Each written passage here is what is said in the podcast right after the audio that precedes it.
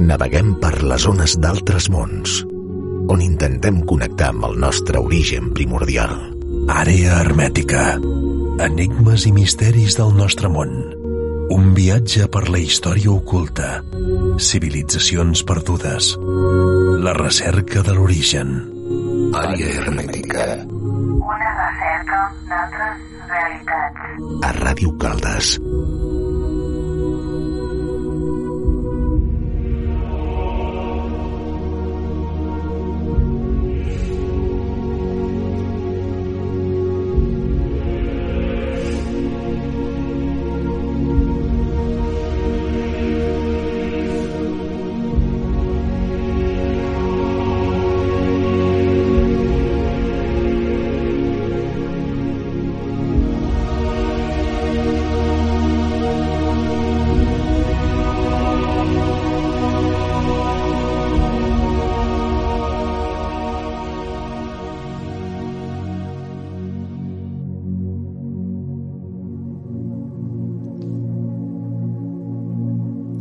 Estimada audiència, benvinguts al programa número 182 i segon programa de la quarta temporada d'Àrea Hermètica.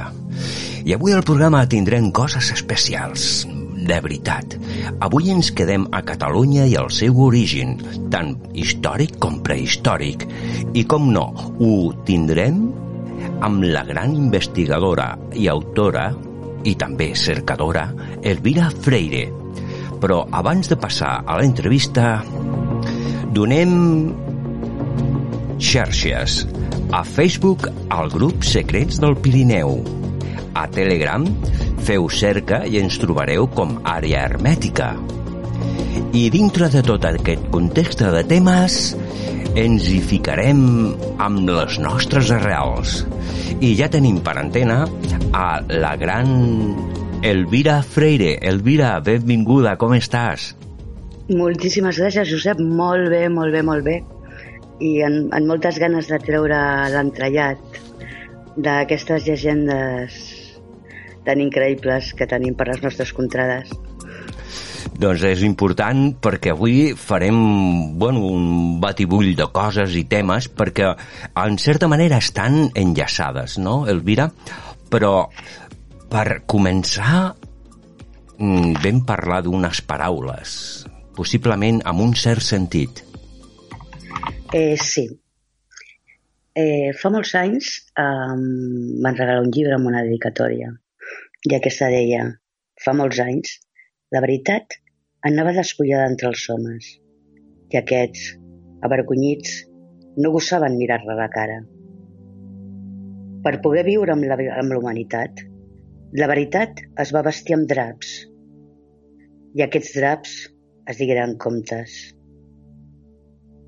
Igualment, les llegendes hi han coses que tenen un encant secret, una bellesa amagada, una veritat profunda.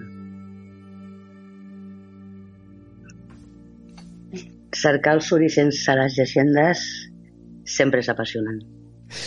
Gràcies per aquestes meravelloses paraules i podem començar ja per un lloc tan important com és el Pirineu i ens situem en una data, al segle I, a l'any 35.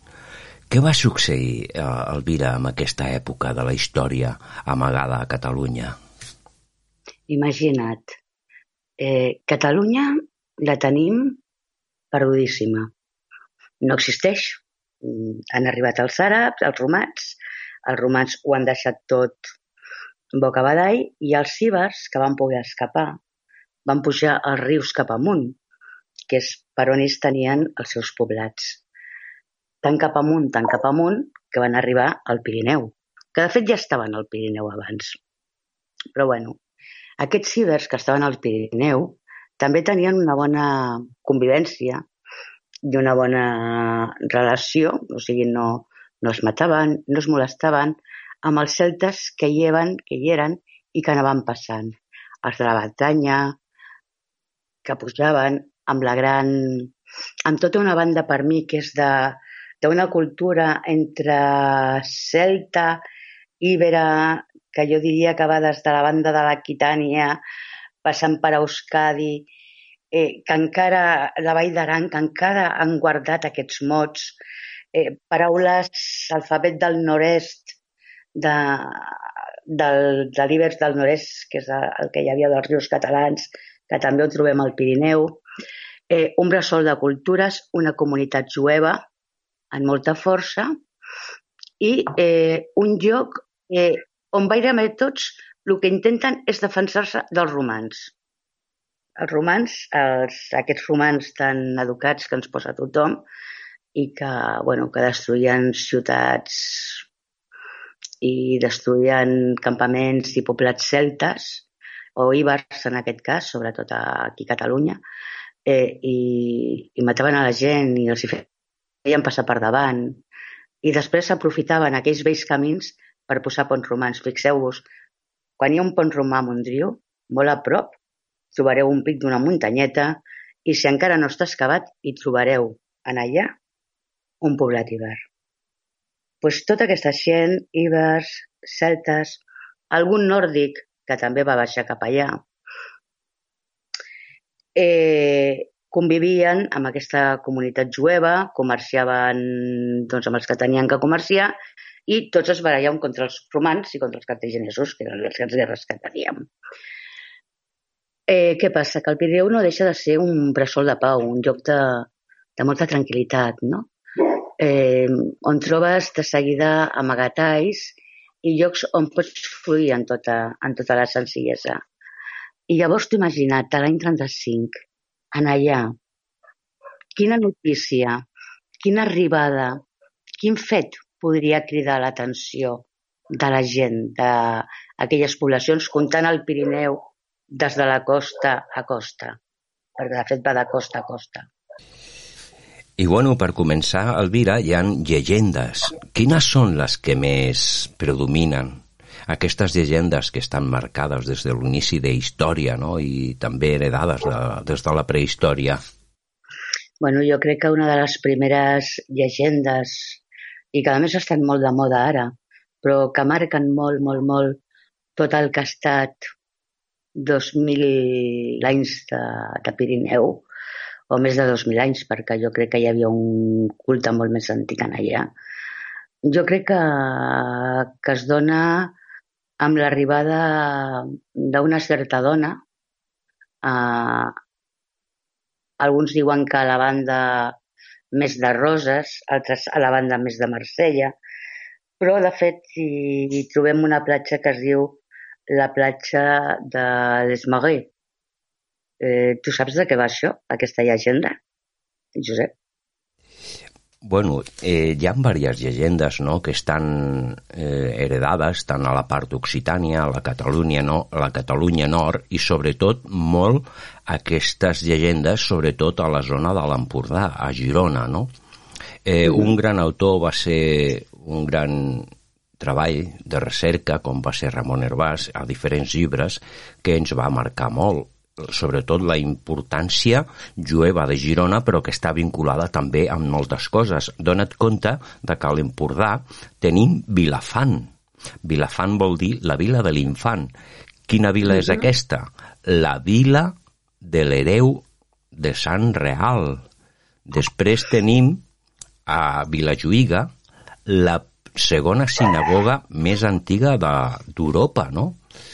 eh, tenim sí. infinitat de coses importants sobretot eh, molts noms també, com el castell de, de Kermansó, no? que té també llegendes vinculades al Graal, però el que és molt interessant, que hem comentat moltes vegades aquí al programa, és una llegenda que recull que quan a l'any 1244, la caiguda de Montsegur, val? Eh, la nit de Nadal de l'any 1243, eh, dos personatges, suposats perfectes, retiren uns tresors, no? i a vegades eh, fan aquesta confusió amb la retirada d'altre altres quatre cavallers la nit abans de la caiguda de Montsegur, no? que està un tal Emir Aikar, Poitevin, Alfaro, val? i aquestes persones custodien a una persona que se'n diu que és de descendència real, possiblement de la descendència de Jesús i Maria Magdalena. El seu nom no se'n sap per despistar a la Inquisició, no? I li tenien posat el nom o un mot com poitevin, pot de vi, o sigui, que vol dir com si fos a la, a la tradició occitana eh, un pot on es bevia el vi, però més que res era com si fos un plat, no? un grassal, que, que li diuen. Doncs, bueno, doncs, eh, la nit abans de la caiguda de Montsegur, eh, aquests quatre personatges, tres perfectes, que es tenen i es recullen els noms a les actes de la Inquisició i estan ubicades tant part de la documentació a la biblioteca de Toulouse i sembla que també a, a París, no ho sé exactament, juntament amb les declaracions de tots els feudals o feidits, doncs, bueno, eh, aquest protector, protegit, millor dit, que és Poitevin, se l'emporten al castell de Queribús. I des del castell de Queribús, eh, suposadament, agafa camí cap a l'Empordà i crec que fan nit a la eh, encomanda templera de Masdeu i acaba, doncs, a eh, el castell de Belcaire, a l'Empordà, no? Aquest Uc, molts el relacionen al conte d'Empúries, a Uc III, Uc Pons III, no? I aquesta relació de de vinculació doncs, passa per aquí no? i agafa tanta importància no? aquesta llegenda com, ta, com tantes. No? Per exemple, l'arribada de Maria Magdalena a la Provença, a la Catalunya Nord i a la part de, de l'Empordà, doncs, bueno, se'n diu perquè venen aquí, com per exemple a la tradició de, del llibre de Robert de Boron, no? que és la cristianitzada, doncs arriben les tres Maries, José de Arimateo, arribant a la Provença, no?, amb una barca, no? I Exactament. venen per aquí per què?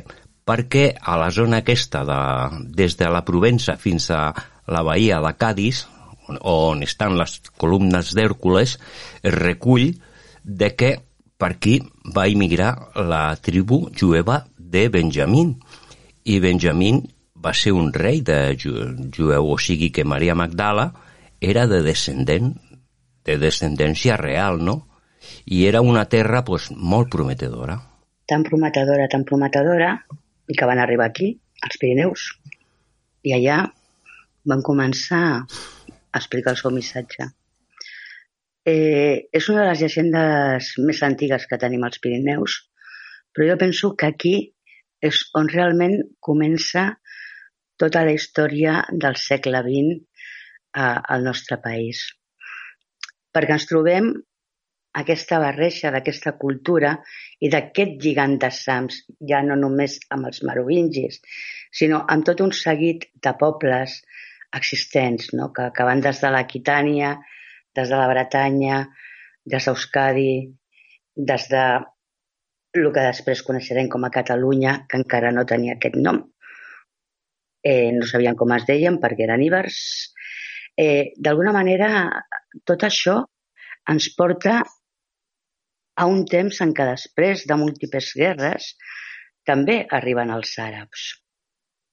I els àrabs hi ha un cert atente cordiale, van pactant coses amb ells, però sí que hi ha una llegenda que ens parla d'Utger Cataló i els nous barons de la fama. Clar, quan tu parles d'Utger Cataló i els nous barons de la fama, a tothom li ve al cap de dir ah, això és una llegenda molt antiga, això és una mentida, mm, del tema d'Utge Català no en crec res, eh, s'ho estan inventant per tot arreu, però uf, uf, uf, quan comences a mirar. Uf, uf, uf, quan comences a mirar. La història més coneguda d'Utge Cataló és que és un cavaller. Alguns diuen que és el príncep, el fill del rei de Dinamarca, la qual cosa dubto, i uns altres diuen que és un dirigent d'Aquitània. Que això ja enquadra molt més, perquè podria pertrènyer perfectament eh, amb una família o els anomenats catalins.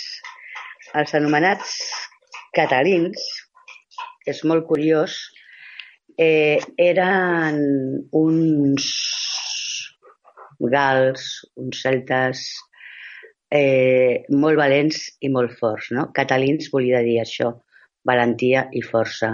D'alguna manera, eh, Auger Cataló, que després el podem trobar amb uns altres noms, que ja diré, se li encarrega aquests fa un crit, la història diu que està eh, ferit amb unes coves del Pirineu i que des d'allà agafa el seu cor amb el seu cor fa un crit i els nous cavallers de la fama s'avancen cap a ell amb 25.000 homes i agrupats, curiosament, aquests nous cavallers de tres en tres. Moncada, Pinós, Mataplana, Saberbera, Cervelló, Alemany, Anglassora, Ribelles i Arill.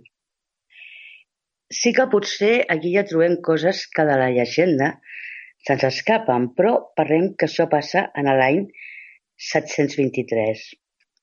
Clar, a mi, dels primers noms que ens sobten aquí són el Pinós i el Mataplana, perquè dels Pinós i el Mataplana en tenim forces coses. Eh, recordeu que fins i tot algun diu que aquests mataplanes ja era el nostre estimat comte Arnau, que encara estem buscant el seu castell, que anava a Vallbona de les Monges, per les nits a fer de les seves. A repassar tiquets. Què? A repassar sí, tiquets. Sí, sí. A repassar, a repassar. Això és el que anava a fer, no? Però és, és molt curiós perquè eh, aquest objecte eh, pot ser conegut amb un altre nom, amb un altre nom més com t'ho diria, més, eh, més acceptat per la història i al mateix temps també un nom en català i un nom en, en castellà. El, el nom en català i el nom en castellà ens fa referència a un personatge que sí que el trobem a tot arreu, que és Ardó, visigot a Espanya, o Eudes, d'Aquitània. Eh, tindria, tindria alguna cosa, a cosa a veure amb Mutger Cataló i seria de la família Catarini. D'aquí podria venir el nom de Catalunya i de la paraula, bueno, i, i del català. Encara que per mi el català, i ho sento molt per tots els estimats de Pompeu Fabra, per mi el català prové del càtar, senzillament. Perquè aquest senyor doncs, formava part d'aquella vella dinastia catalana, no? Una dinastia catalana molt, molt curiosa i molts curiosos que precisament l'acompanyés un pinós.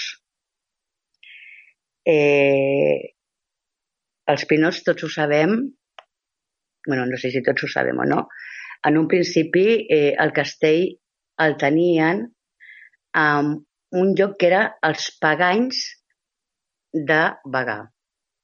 Posteriorment va ser passat a Bagà.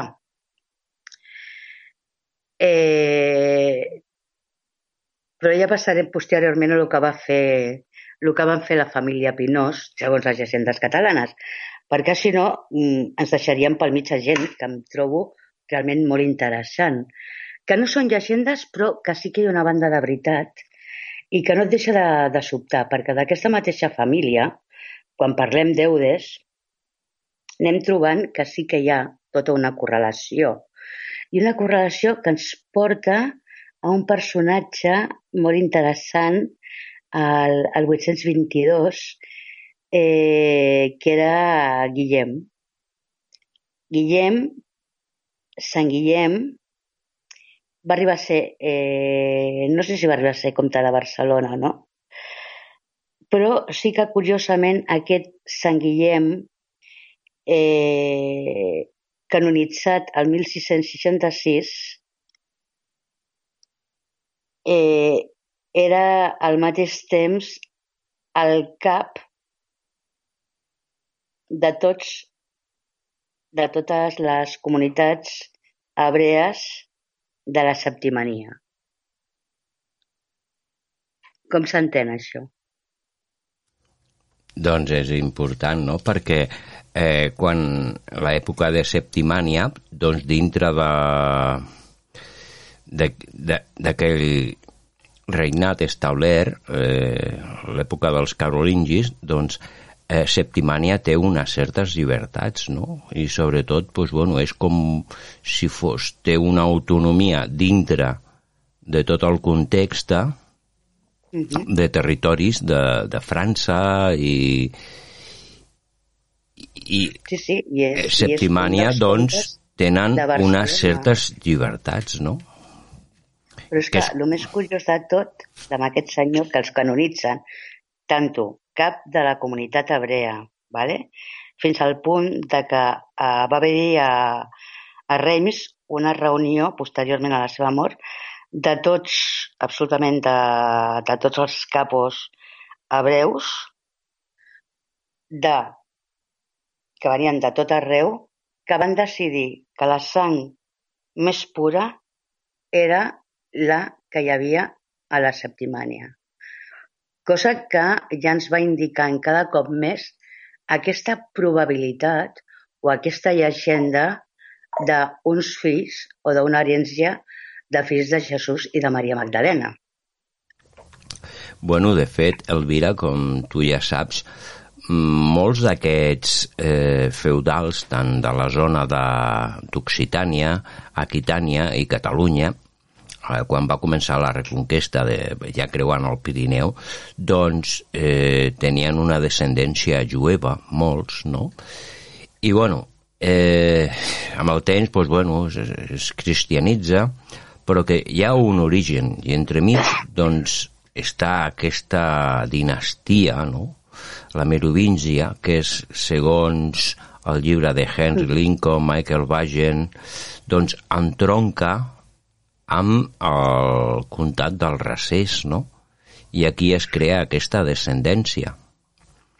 Exactament, una I... descendència que ens agafa tota la banda dels Pirineus i que Mm, d'alguna manera aquesta llegenda cada cop es fa més real quan aquests membres hi ha uns jueus que els reconeixen. Quan d'alguna manera el, el primer gran heretge de l'Església Catòlica va ser Priscilià, bisbe de la Galàcia, des de veure en, Catalunya, però sí que una persona que acceptava homes i dones per igual, que anava pels boscos, que predicava la pobresa i que el van voler posar amb l'arrenisme.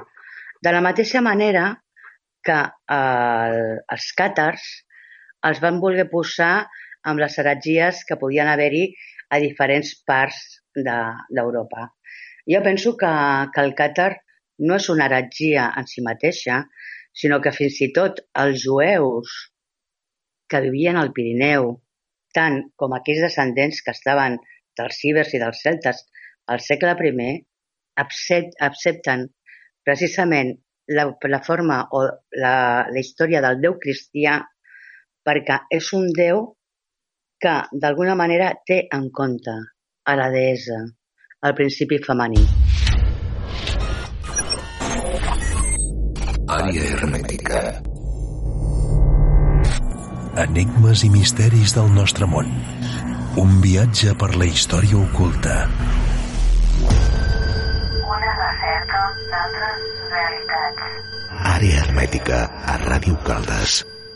Eh, reben noció del coneixement ancestral, fins i tot aquest coneixement d'entre 15.000 i 20.000 anys d'antiguitat, no? O sigui, la essència de l'era del magdaleniense, no? O sigui, tenien noció, aquesta connexió amb la femininitat, com estan a les pintures rupestres que es troben a moltes coves, com a Niaux, O sigui, aquestes pintures rupestres no és un art. O sigui, cada pintura era un, era un, un ritual. O Era un sigui, ritual com el que van fer Sí, Utger Cataló i els set cavallers de la fama sí. amb És, una verge negra del Montgrony existent abans de l'existència dels templers. uh -huh. I és interessant. O I un detall a dir que... que les verges negres no són templeres.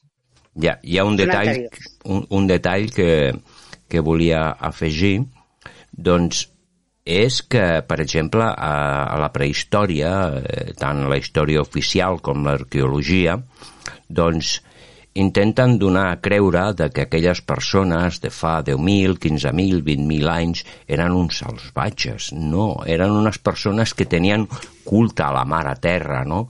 I quan havien de caçar un animal demanaven permís a través d'un ritual i la Mare Terra li concedia aquest permís. No és el mateix del que avui en dia fem el que ens en surt entre cames, no? I no són propietaris de res. Eh, Vull dir que No, era una gent intel·ligent, tenia un coneixement i tot això els càtars també tenien aquesta noció de coneixement i Evidentment. tenien tantes coses, evidentment, que havien rebut el, el coneixement tal·lúrgic. Eh, jo sempre ho dic, eh? ara ho han trobat a, a Huelva, a, han trobat més dòlmenes, tenemos el del Tajo, segueix pujant i se'n va directe cap a Stonehenge. I tota una, una illa marítima que té milers, però milers d'anys, que ja anava des de Galícia a la Bretanya francesa, a la banda de, de Gales, pujava a Escòcia i d'amant, Irlanda i tornava. O sigui, teníem unes cultures que realment tenien uns coneixements telúrics que eren al·lucinants. I aquí s'ajunta tot aquest coneixement telúric de la natura en un coneixement d'una persona d'una classe noble, però que tan, tanmateix està iniciada amb uns secrets que fins aleshores els hi havia estat negat a les dones hebrees. Mm.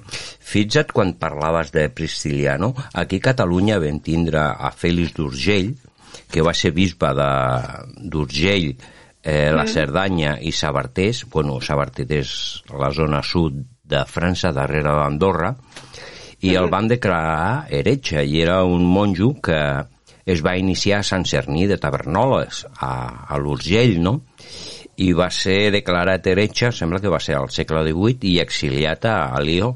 O sigui que la zona del Pirineu era un lloc de pas iniciàtic. Tant la llegenda Hèrcules va vindre aquí a fer una de les seves iniciacions. Prisciliano va passar per al Pirineu, per aquestes mateixes coves càtares, a fer les iniciacions. I tantes persones que possiblement no arribem a conèixer, era un lloc iniciàtic important. Des de Cap de Creus fins a Finisterre, Sí. tot era un lloc iniciàtic. Però per poder entendre I, aquest i lloc no tan sols iniciàtic... Finisterre, jo aquí afegiria uh, a Sant Andrés de Teixido, està Cadares, que per mi és la, part, la banda més... Eh, bueno, la, la que s'apropa més cap a, cap a les Illes Britàniques i que un dia sense boira difícil allà les pots arribar a divisar. I per mi allà estava el famós Monte Medulio, que aquí també trobarem la, la llegenda d'Artur, perquè tot això té origen als Pirineus.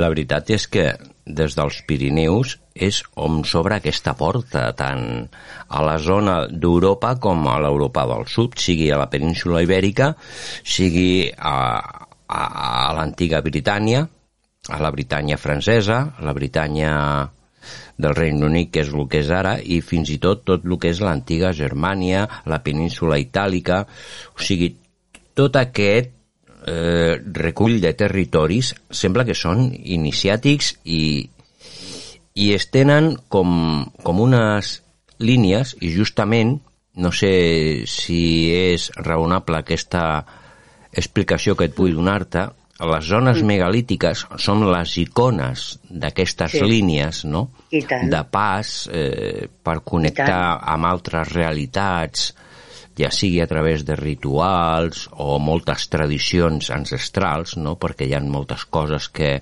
serien molt complexes d'exposar ara mateix per l'audiència, no? perquè hauríem de fer primer previs programes per poder explicar-ho, que en el seu moment ho farem. Però mm, per tu què és el més important del Pirineu, Elvira? Que hi ha per restar resguardada tota una cultura ancestral, tant la cultura ancestral nostra més occidental com la cultura que va venir a nivell oriental. Perquè no oblidem que hi havia una cultura telúrica, a Gaia, a la Terra, aquests punts amb els quals et podies fer passar a dimensions paral·leles, et podien fer vibrar, sanar, aixecar l'ànim, posar-te Bé, o et podien enfonsar també, cuidado. També hi havia punts, però els que estan marcats són els punts de sanació, són els punts més importants, on posteriorment foren aixecades ermites. No oblidem. Eh, venia també tota una saviesa que havia portat Maria de Magdala o, o Maria la Fortalesa eh, directament de Jesús, que Jesús va estar 30 anys perdut per diferents llocs iniciàtics també com pot ser el Tibet, perquè ja saps que jo amb l'Andreas Faber-Kaiser, eh, bueno, eh, la, la seva versió de, de Jesús vivió i murió en Caixemira, eh, per mi és un llibre de capçalera, no? Perquè té sí. molt, molt de raó amb l'imposició de les mans, amb sí, sanacions sí. que es poden arribar a fer i aquestes sanacions que també feien els càtars posteriorment amb la imposició de mans. Sí, no ens oblidem també la tradició essènia, no? que també era un, diuen una secta, però bueno, era una, una societat que... Una bueno, que estaven aïllats perquè no reconeixien eh, el regne d'Herodes, no? Ells no, els únic que acceptaven era la descendència de David i Salomó perquè eh, era molt complexa, no? Un rei imposat per als romans, Herodes el Gran, que ja sabem pues, totes les seves bestieses que va fer, doncs... I una, I una descendència, a més, molt directa i molt clara en el moment amb el que el seu propi cosí el reconeix com a hereu del tro de Jerusalem, tant a nivell, perquè en, en Jesús es donaven dos punts, al nivell de llinatge real, però a nivell també sacerdotal. Bueno, de fet, eh, Jesús era un rabí i era va entrar al un temple molt important. Eh, renegant. Com, I com bon rabí estava casat. va, estar, va renegar dels rabins que seguien eh, la tradició d'Herodes. De, el dia que es va entrar allà amb una corda i va començar a cardar pals, era per que estaven en contra, no?, la corrupció que hi havia dintre de, de, de, de la jerarquia hebrea de, dels rabins, no? És molt, molt assimilat, no? Són explicacions que tenim dintre de, del Nou Testament i, i és veritat i el que podem veure també, per exemple, són les interpretacions no, de càtars com Jesús mateix. Per exemple, Jesús mai dona nom a Déu. Ell no. parla de el, el creador, pare. el pare, a l'Antic Testament, doncs, bueno, eh, parlen de, de Jehovà i de Yahvé. Potser no aquest passa. mateix Déu no és el mateix. No, no és el mateix. No és el mateix. Jesús porta en si mateix també un reconeixement de la dona a la imatge de Maria Magdalena com una de les seves discípules més preciades i que sempre l'acompanyaven, cosa que en aquells temps també estava prohibit a les dones hebrees. I, I jo crec que aquí és quan es dona aquest punt tan important que, que ens porta una barreja de cultures que fa néixer jo crec que potser una de les tradicions espirituals més importants. És a dir, els càtars eh, eh, són com els catalins, m'entens? No venen del grec pur ni de... No, eren quelcom que es forma en aquells Pirineus, quelcom que es forma amb unes corts d'amor que resten dels bars, dels antics bars dels celtes, venen després els... bueno, abans dels trobadors tenim els, els narradors de cançoners, que també són molt interessants perquè aquests narradors de, de cançoners, eh, cançoners de xesta o cantades de xesta, també es deia que abans de que mm, Chrétien de Charté, de, eh, Chrétien de Troyes eh, escrivís les llegendes artúriques i del Grial, aquestes llegendes ja van ser creades per flegataris. I flegatanis era un, també un jueu que va començar o també feia a la cantada d'aquestes totes cançons en temes gràliques, però també cançons eh, com la, de Rodel, la cançó de Roldán, eh, cançons èpiques sobre tota aquesta història que, que tenim aquí, no?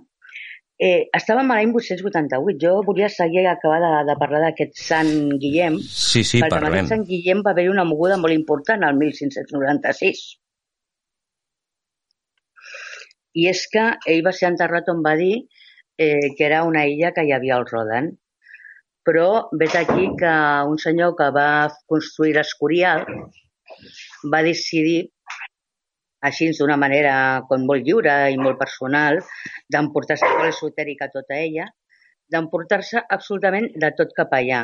I no se li va acudir una altra cosa que emportar-se també aquest Sant Guillem que provenia d'aquesta família de, els, dels catalins, aquest Sant Guillem que era el cap de la comunitat hebrea, aquest Sant Guillem que era tan pur i aquest Sant Guillem que van fer sant i que era comte de Barcelona.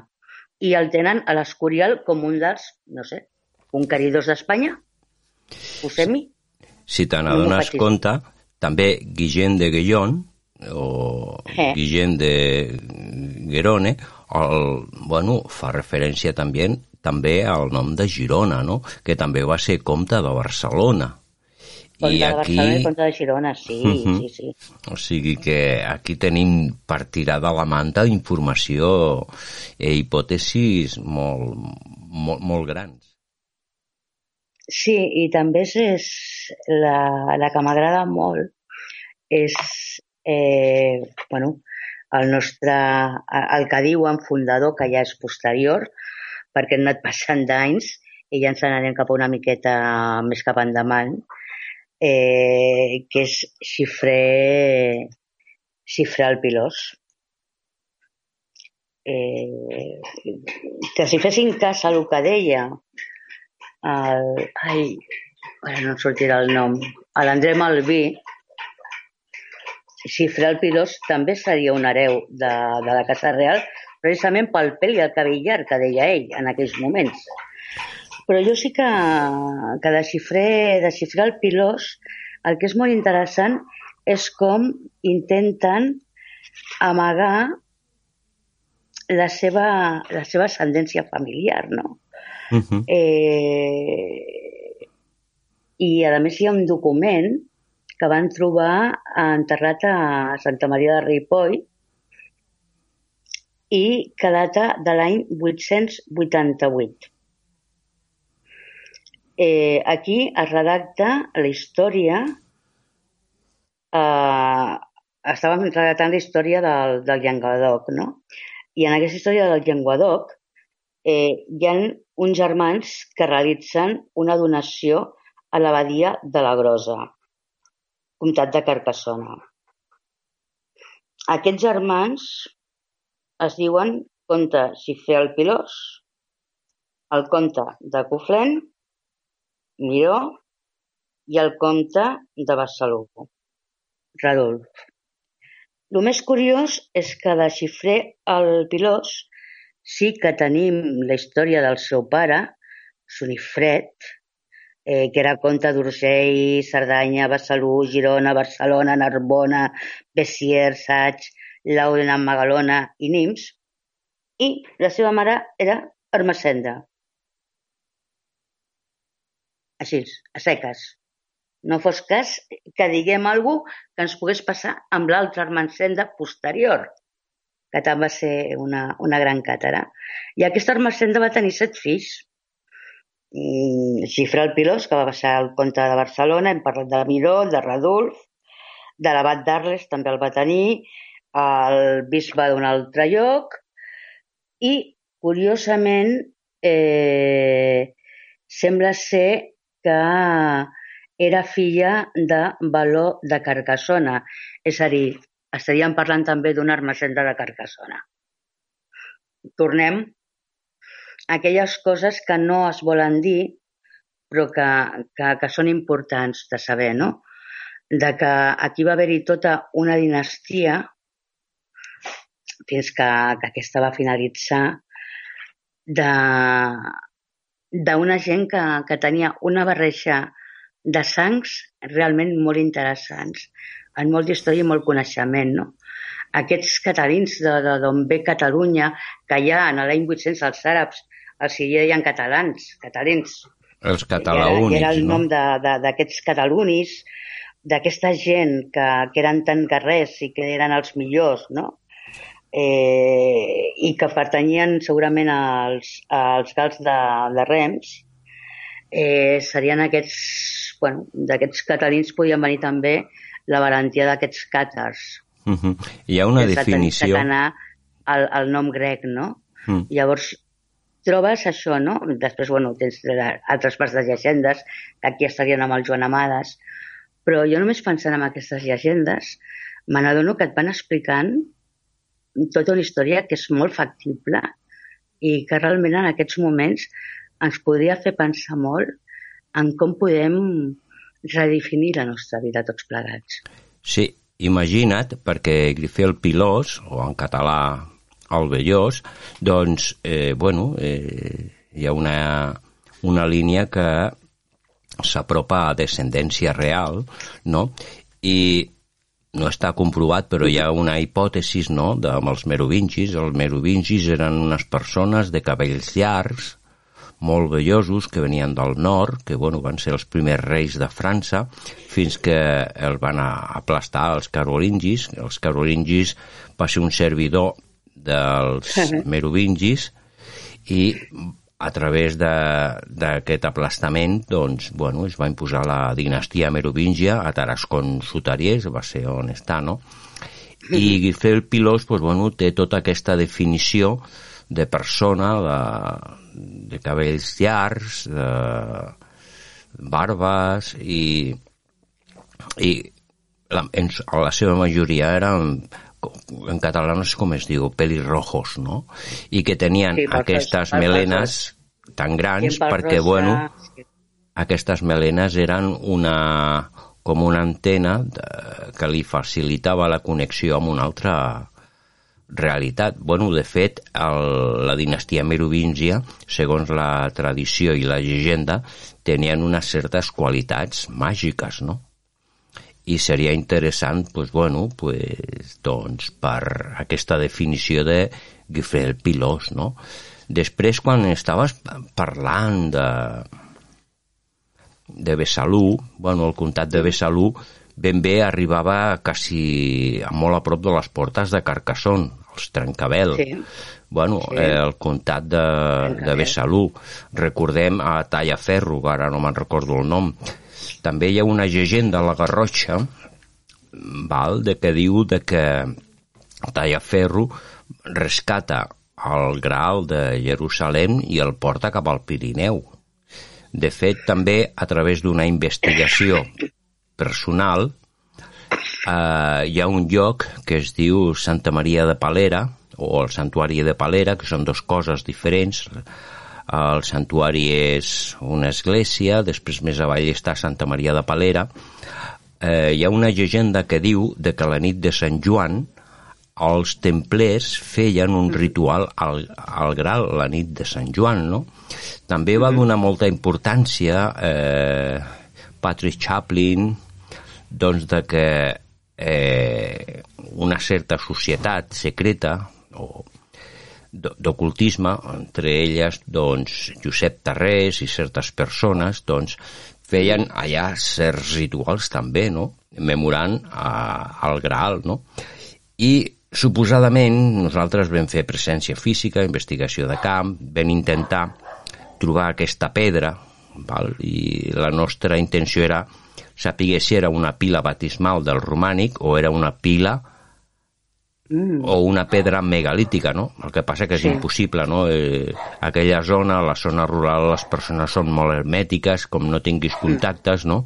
Però va ser interessant i, bueno, sempre apuntem bé, perquè la Garrotxa era part del comtat de Besalú, a la frontera de Carcassonne en aquella època. Sí, I estava, sí, sí, tant hi han coses, són detalls, però que volia recordar-ho perquè crec que aquests detalls doncs, potser que sigui important per a les persones que fan recerca i investigació, doncs a la millor ens aportin alguna cosa, el que jo no he pogut, doncs a la millor ho pot aportar un oient, no? És important. I pot estar per allà a la Garrotxa i pot fer més investigació perquè a la Garrotxa tenim moltes coses també. Àrea hermètica a Ràdio Caldes per estudiar per tirar cap endavant. També és una terra uf, amb, molta, amb molta força i amb, i amb molta inèrcia, no? Però, bueno, una mica, la, la, si estàs fixant, per mi la, la creació de, de Catalunya eh, té molt a veure amb els càtars. I, i jo crec que la imatge, eh, sobretot, no, que, que es va donar de la dona, perquè jo crec que quan parlem de, dels càtars sempre ens oblidem de, de les cors, realment, no? d'un ple oscurantisme de l'edat mitjana i floreix allà, a l'entorn del Pirineu, aquests trobadors amb aquests cants a les dames, amb aquest amor cortès, amb aquesta cultura, amb aquestes dones que sabien escriure, amb aquestes dones que podien governar un comtat, o que es podien fer perfectes. No? A, a, aquesta igualtat, aquest punt, eh, jo crec que, que d'alguna manera, i, i, i la manera de d'entendre l'espiritualitat realment, no? Com, sí, eh, el nostre cos no deixa de ser una, una deixalla i nosaltres seguirem transmutant, perquè si hi ha una cosa que m'agrada molt dels cartes és que tots som éssers de llum. Però éssers de llum que hem vingut aquí, que tenim que anar fent reencarnacions fins que tornem a trobar aquest punt de, de, de éssers de llum. No? Llavors, per mi,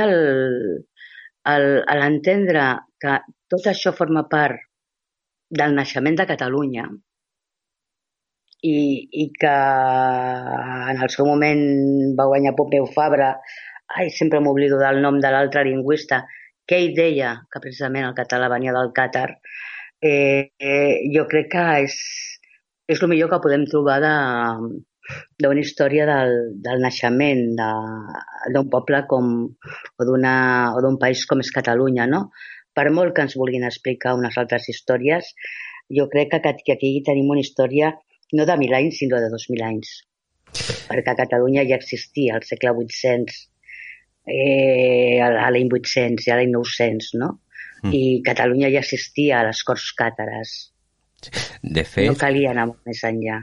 De fet, a França eh, hi ha una tradició que diu de que Qatar doncs, era com un mot de discriminació per la Inquisició, no?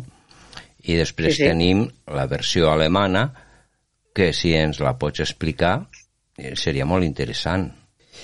I després, Elvira, tenim una interpretació alemana sobre els càtars. Ens la pots explicar, si us plau?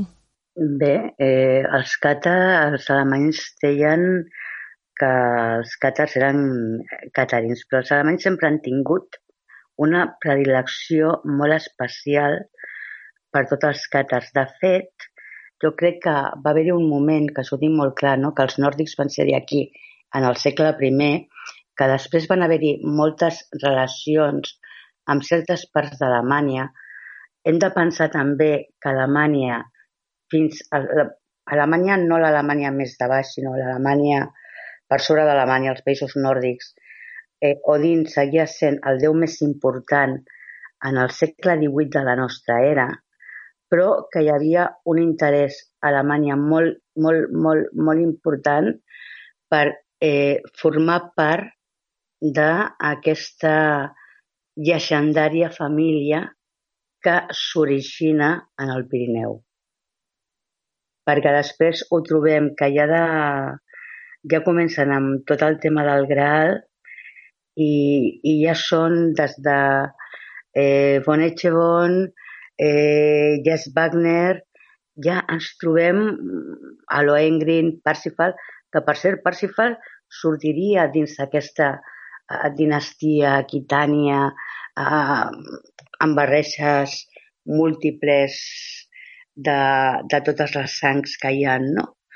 I, i que a mi no, no em deixa de pensar que, que realment eh, aquest secret o aquest coneixement o aquesta revelació eh, càtara que havia de tornar, eh, crec que ara és els temps. I a més crec que es compleix ara la data de retornar del, del catarisme des del punt de vista més d'aquesta puresa i d'aquesta importància envers la terra, envers els éssers vius, envers les plantes, envers a no tenir que anar pagant eh, altres coses, no? Però, clar, eh, Alemanya sempre ha cercat, per una banda, aquest punt de, de raça ària, de, de, de raça diferent, però els objectes de poder que per mi s'han equivocat completament en el que eren, no? Eh, la llança de Longinos, que tampoc la veig com a la llança de Longinos, el Graal, el Graal que, és, que és quelcom i penso que és el més important que existeix, no?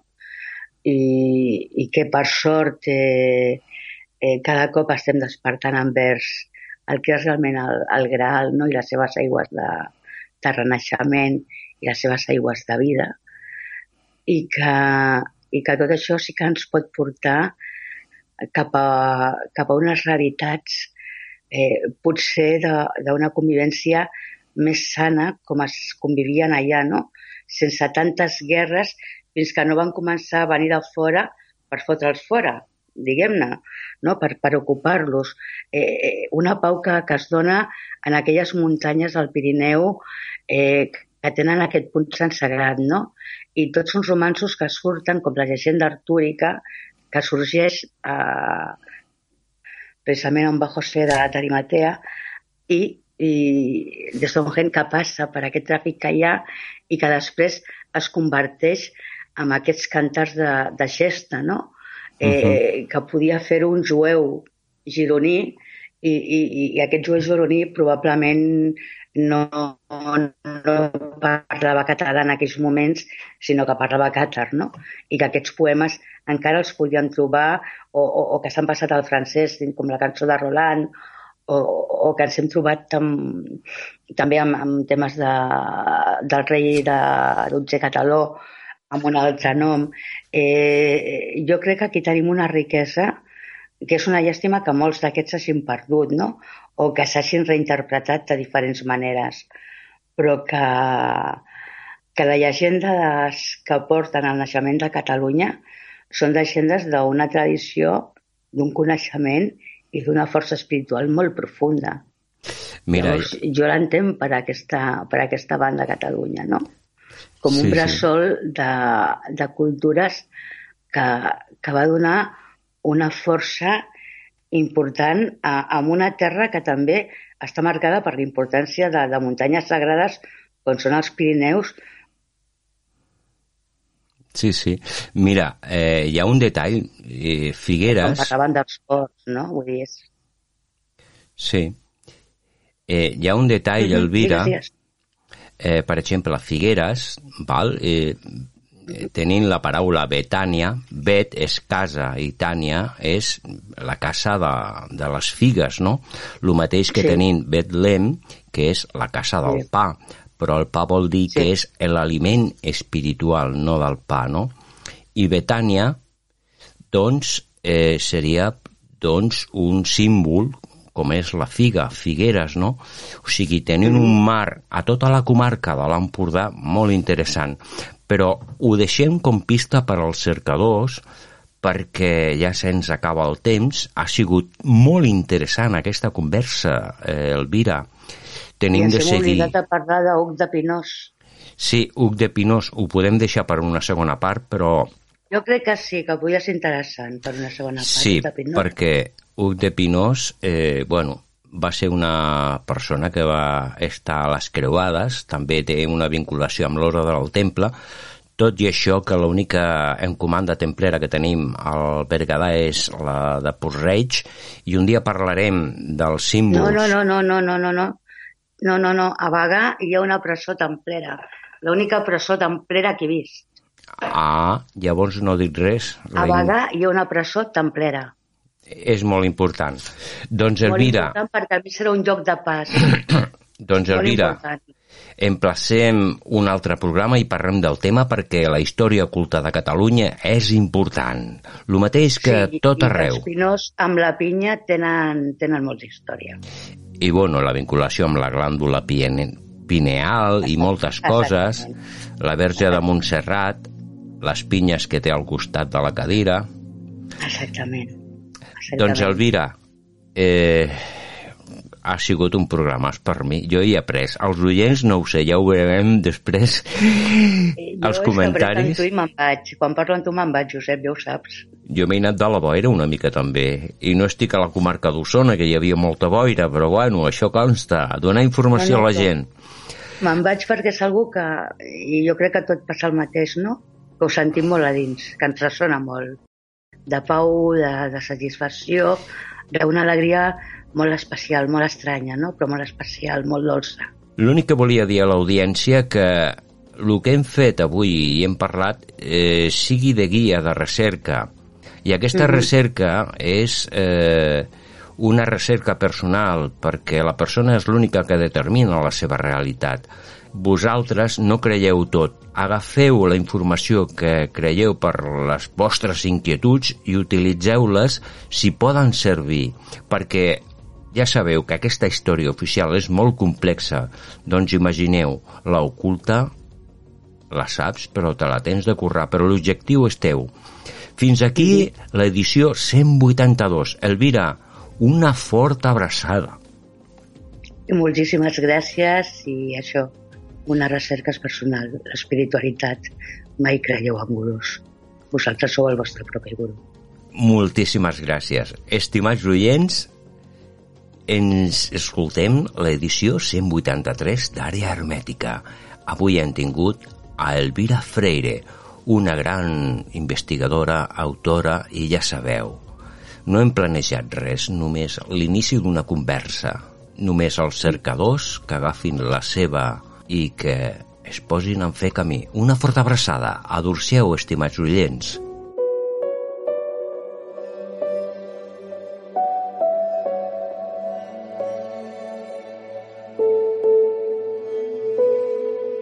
La forma d'aquest món tan complex ens enfronta l'ofec de l'ésser ignorants, els enigmes i misteris, l'origen dels mateixos i la capacitat individual de l'ésser poden acostar-nos a aquesta altra realitat.